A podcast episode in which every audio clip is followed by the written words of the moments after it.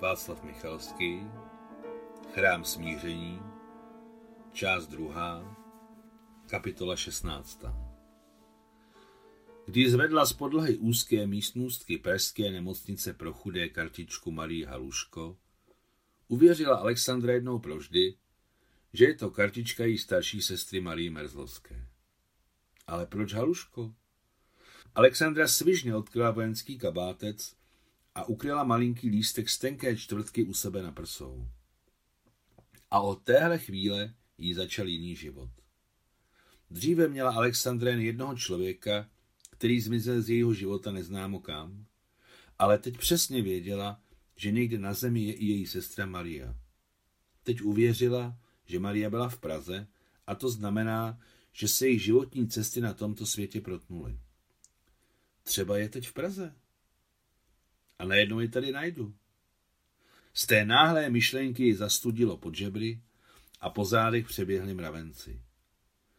Na chvilku se jí ve vědomí myhla mámina slova o tom, jaká je jejich Marusia a Tamanka, jejich správcovna s oknem ve stropě a modrou trubkou parního topení dole u zdi, bedna s knihami i černý kráter od těžké letecké bomby s fotografiemi přilepenými uvnitř kráteru, které zůstaly jako svědci jejich krátkého štěstí s Adamem. Černý kráter, ve kterém zahynul navždy? Ne, to není možné. Adam je někde tady na zemi. Prostě je pohřešovaný, ale přijde čas a já se o něm dočkám zprávy.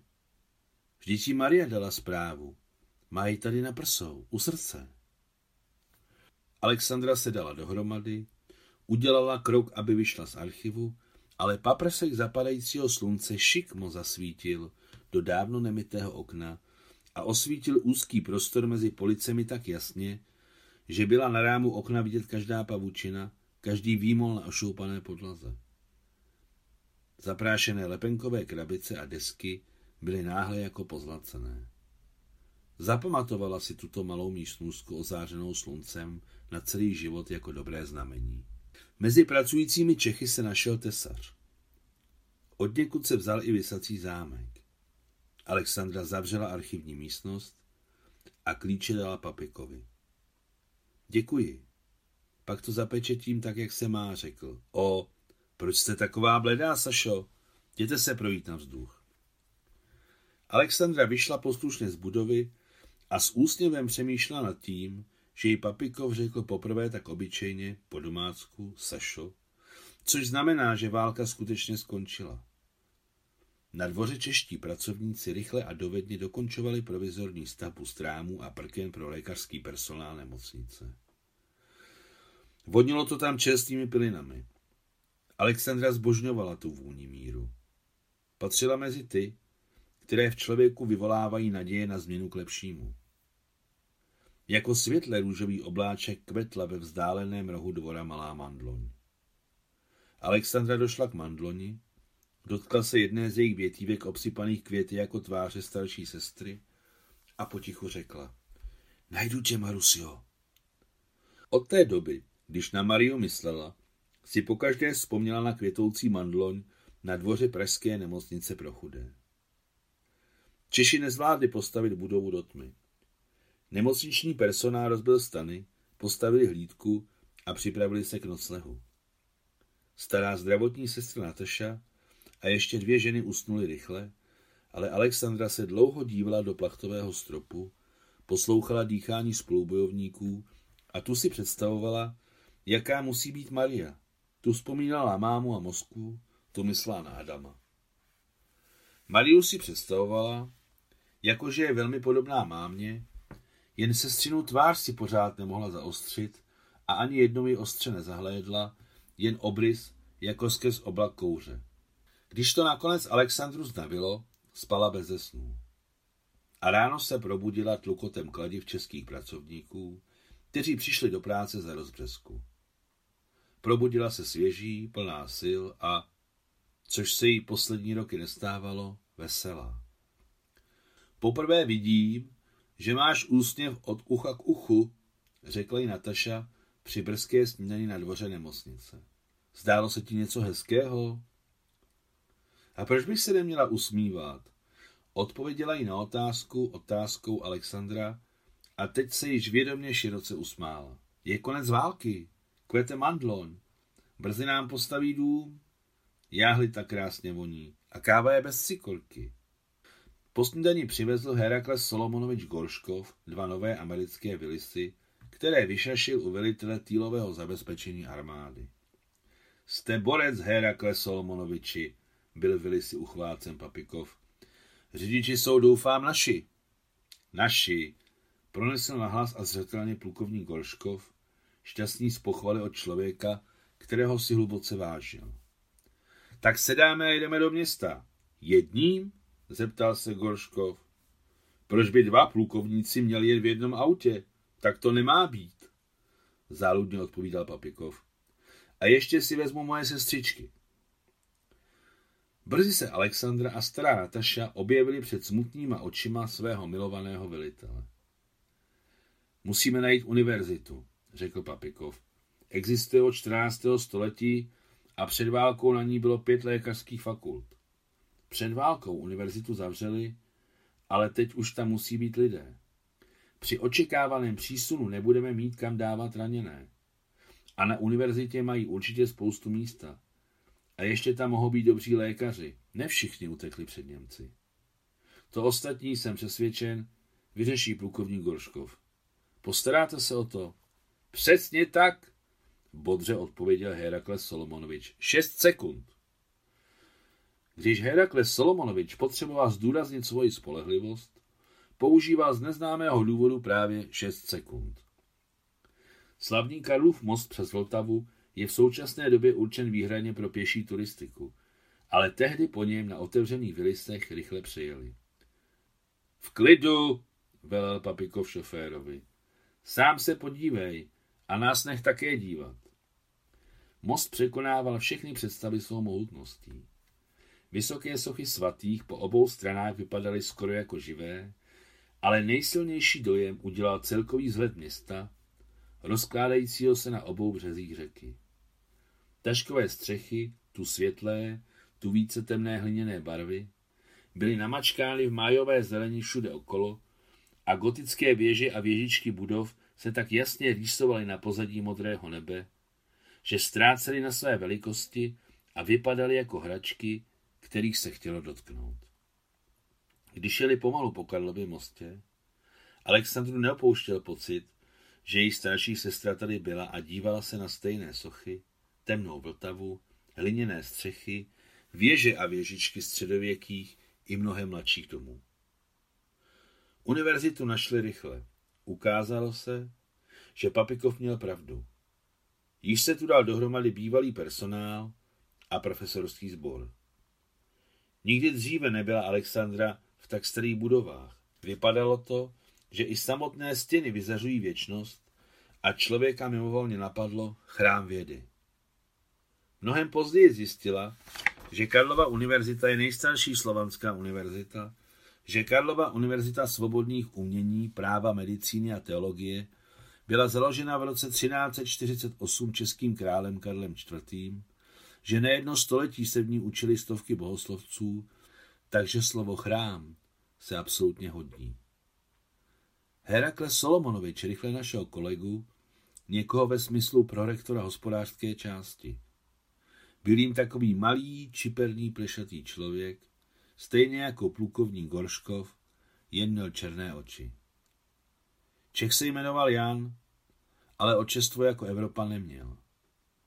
Čeština a ruština jsou příbuzné jazyky, ale když jste se dívali na komunikaci dvou hospodářů, bylo možné s jistotou předpokládat, že pokud by jeden z nich hovořil například irokésky a druhý třeba kisvahili, stejně by si v pohodě rozuměli. Alexandra viděla, s jakým živým zájmem se na ně lidé z univerzity dívají, ale zatím netušila, že mnozí z těch, co se tady schromáždili, rusové. A odkud by to měla vědět? V SSSR obyvatele nespravovali o místech, kde žijí ruské diaspory. Z Moskvy těžko, Ljubočko. Vidím to na jejich provinčních tvářích. Nevypadají, že by byli z Moskvy. Drobné, nahluchlé stařence v hnědých šatech ruské gymnazistky s bílým límcem se zdálo, že šeptá. ale bezchybná akustika jako chrám vysokého univerzitního auditoria umožnila Alexandře rozeznat každé její slovo, každý nádech. Stařinka Ljubočka, očividně její vrstevnice, byla vysoká, statná žena a nehledě na úplně šedivou hlavu vypadala mladistvě. V mládí a středních letech byla rozhodně krasavice, ale i teď, jako postarší, byla stále krásná. Výjimečně ostrý zrak umožňoval Alexandře, aby si prohlédla upřímnou čistou tvář starší ženy s mírně unaveným pohledem jejich šedých očí, které se leskly takovou dobrotou, že Alexandra k ní směle přišla a řekla, já jsem z Moskvy. Bože! V ještě nescela vybledlých ženiných šedých očích se myhly rozpaky. Očividně jí došlo, že průpovídka její přítelkyně byla slyšet, včetně slov o provinciálnosti v tvářích ruských vojáků. My jsme také z Moskvy. Jak je Katěrina Andrejevna, kývla na stařenku v hnědých šatech s bílým límcem, tak já. Podal Alexandře teplou suchou ruku. Ljubov Nikolajevna. Alexandra. A kde v Moskvě bydlíte? Zeptala se nedůvěřivě malá stařenka. Kousek od Jelochovské katedrály. Opravdu je celá? Podívala se Ljubov Nikolajevna. Celá. Mše se slouží a Puškinova chřtitelnice je celá. Bože, jak jsme na vás čekali. A dnes, hned jak jsme vás uviděli, tak za vámi chodíme jak procesí z auditoria do auditoria. Ljubov Nikolajevna ukázala očima na dvě desítky mužů a žen, stojících opodál. To jsou všechno naši, rusové. Vy jste důstojník? Podporučík, nemocniční sálová sestra. Chtěli bychom u vás umístit lehce raněné a pacienty v rekonvalescenci. Skvělé, všichni naši budou pomáhat. Dombrovská, já odjíždíme, křikla z dálky stará Nataša. Alexandra na ní souhlasně pokývla ve smyslu jasně, dohoním vás. Uklonila se svým novým známým a udělala od nich první krok, druhý, ale najednou ji osvítilo a vrátila se. Pracujete na univerzitě? Ano, před válkou jsme tu všichni pracovali a teď doufáme, že budeme zase. Odpověděla Ljubov Nikolajevna. Tolik se nás dalo dohromady. S Jekaterinou Andrejevnou jsme od 22. do 39. pracovali v univerzitní kanceláři. V kanceláři? Tak to jste všechny znali. Možná jste znali Mariu Merzlovskou. Studovala tady ve 23. Když později Alexandra Alexandrovna vzpomínala na tuto epizodu, Nijak nemohla najít odpověď ani pro sebe, ani pro mámu, proč si najednou usmyslela, že Maria mohla studovat na Karlově univerzitě. Proč? Kdo ví? Vnuknutí? Nic jiného. Kolik jí bylo ve 23. Zeptala se Ljubov Nikolajevna. Sedmnáct. Vypála Alexandra, aniž by se zamyslela. Káťo, nevzpomeneš si? Ne, pojď, zeptáme se děvčat. Jelizaveto Alexejevno, můžete na minutu? Obrátila se Jekaterina Andrejevna k někomu ze skupinky opodál stojících mužů a žen. Přišla mladá, čtyřicetiletá brunetka. Vzrušením si nezapamatovala ani její tvář, ani šaty. Do paměti se jí vrylo jen to, že voněla Chanelem číslo pět. Lizoňko, nestudovala s tebou Maria Merzlovskaja? Zeptala se Ljubov Nikolajevna. Hraběnka? Hraběnka, poblednuvši, rychle potvrdila Alexandra. Jestli byla hraběnka, nestudovala v naší české, ale německé části. Tady, ale v jiné budově. Taková světlá. Mám pocit, že na matematickém oddělení. Hraběnek. Jsme měli celkem pět. Dokončila sarkasticky a po krátké pauze dodala. A asi odjela do Paříže. Hodně jich tam odjelo. Dobrovská, odjíždíme. E, promiňte, budu tu ještě hodněkrát. Děkuji. Podle pobledlé Alexandřiny tváře, podle potemnělých očí pracovníci univerzity pochopili, že její otázka nebyla jen tak. A jejich odpověď byla jednoduše ohromující. Alexandra si nepamatovala, jak kolegy dohnala a jak se vrátila do nemocnice. Nemohla myslet na nic, kromě Marii. 16. května 1945 požádal papikov Herakla Slomonoviče, aby se zajel podívat na univerzitu, jak tam pokračují práce s vybavením nemocniční pobočky. A vy, Sašo, jděte se projet. Posuďte to z našeho pohledu. Alexandra měla z rozkazu radost. Na věstě vzala sváteční kabát s vyznamenáními, aby se novým známým ukázala v celé kráse. A když si vzpomněla na sarkastické poznámky Marijiny vrstevnice o tom, že měli celkem pět kousků, a to jak z ní vonil Chanel číslo pět, navonila se Alexandra poprvé a naposledy parfémem demobilizované Niny, frontové generálovy ženy. Velmi se před ní chtěla blízknout. Dej bože, a tě potkám. Vyptám se na Mariu podrobně. Třeba si někdo ještě vzpomene. A třeba ví někdo přesně, kde je. Přemýšlela Alexandra po cestě na univerzitu. Herakles Solomonovice pořád otáčel na předním sedadle Vilistu, pokoušel se ji zaujmout vzpomínkami na moskevskou nemocnici, ale Alexandra mu odpovídala uh, zcela mimo, takže plukovník Gorškov brzy zmlknul. Když tenkrát projížděli po Karlově mostě, dokonce si nevšímala ani soch svatých.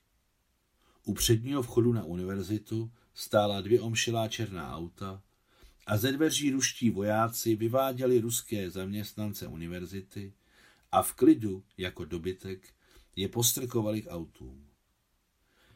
Mezi zatčenými Alexandra uviděla jak tu brunetku, vrstevnici své sestry, před kterou se chtěla blízknout, tak malinkou stařenku Jekaterinu Andrejevnu i statnou Ljubov Nikolajevnu. Co to děláte? To jsou naši rusové! křikla Alexandra a chtěla se vrhnout ke kapitánovi, co stál stranou. Ale Herakles Solomonovič ji chytil svou malou, ale jak se ukázalo železnou rukou. Chytl a zašeptal zuřivě vykuliv modré oči. Co to děláš? To je smerš? Poznámka pod čarou. Smerš byly trestní jednotky, směr špionám, smrt špionům. Konec poznámky. Opodál nenápadně stojící neduživý malý kapitán se pomaloučku otočil za hlasem, obrátil zanícený pohled na Vilis, Gorškova a Alexandru. Zatýkal bez spánku a odpočinku již dva dny a dvě noci a měl před sebou naplánované ještě dva výjezdy. Kapitán nezvládl přemoci únavu, která se v něm nahromadila a nezačal se zajímat o podporučíka a plukovníka lékařské služby, o to více, že mlčky stály. Kapitán odvrátil pohled, protáhl se, odhodil nedopalek americké cigarety na starou dlažbu, která se narůžovile blízkala pod veselým májovým sluníčkem. S převahou pána nad situací se pomalu vydal k černému autu, do kterého zaháněli poslední zatčené. Malinkou, vysušenou stařenku v hnědých gymnazijních šatech s bílým výměným límcem z krajky a její vysokou, statnou, neuvěřitelně mladistou přítelkyni Ljubov Nikolajevnu. Předtím, než nastoupila do černého auta, druhá z nich stihla pohlédnout na Alexandru a plaše, rozpačitě se na ní usmát, jak se usmívají viní bez viny.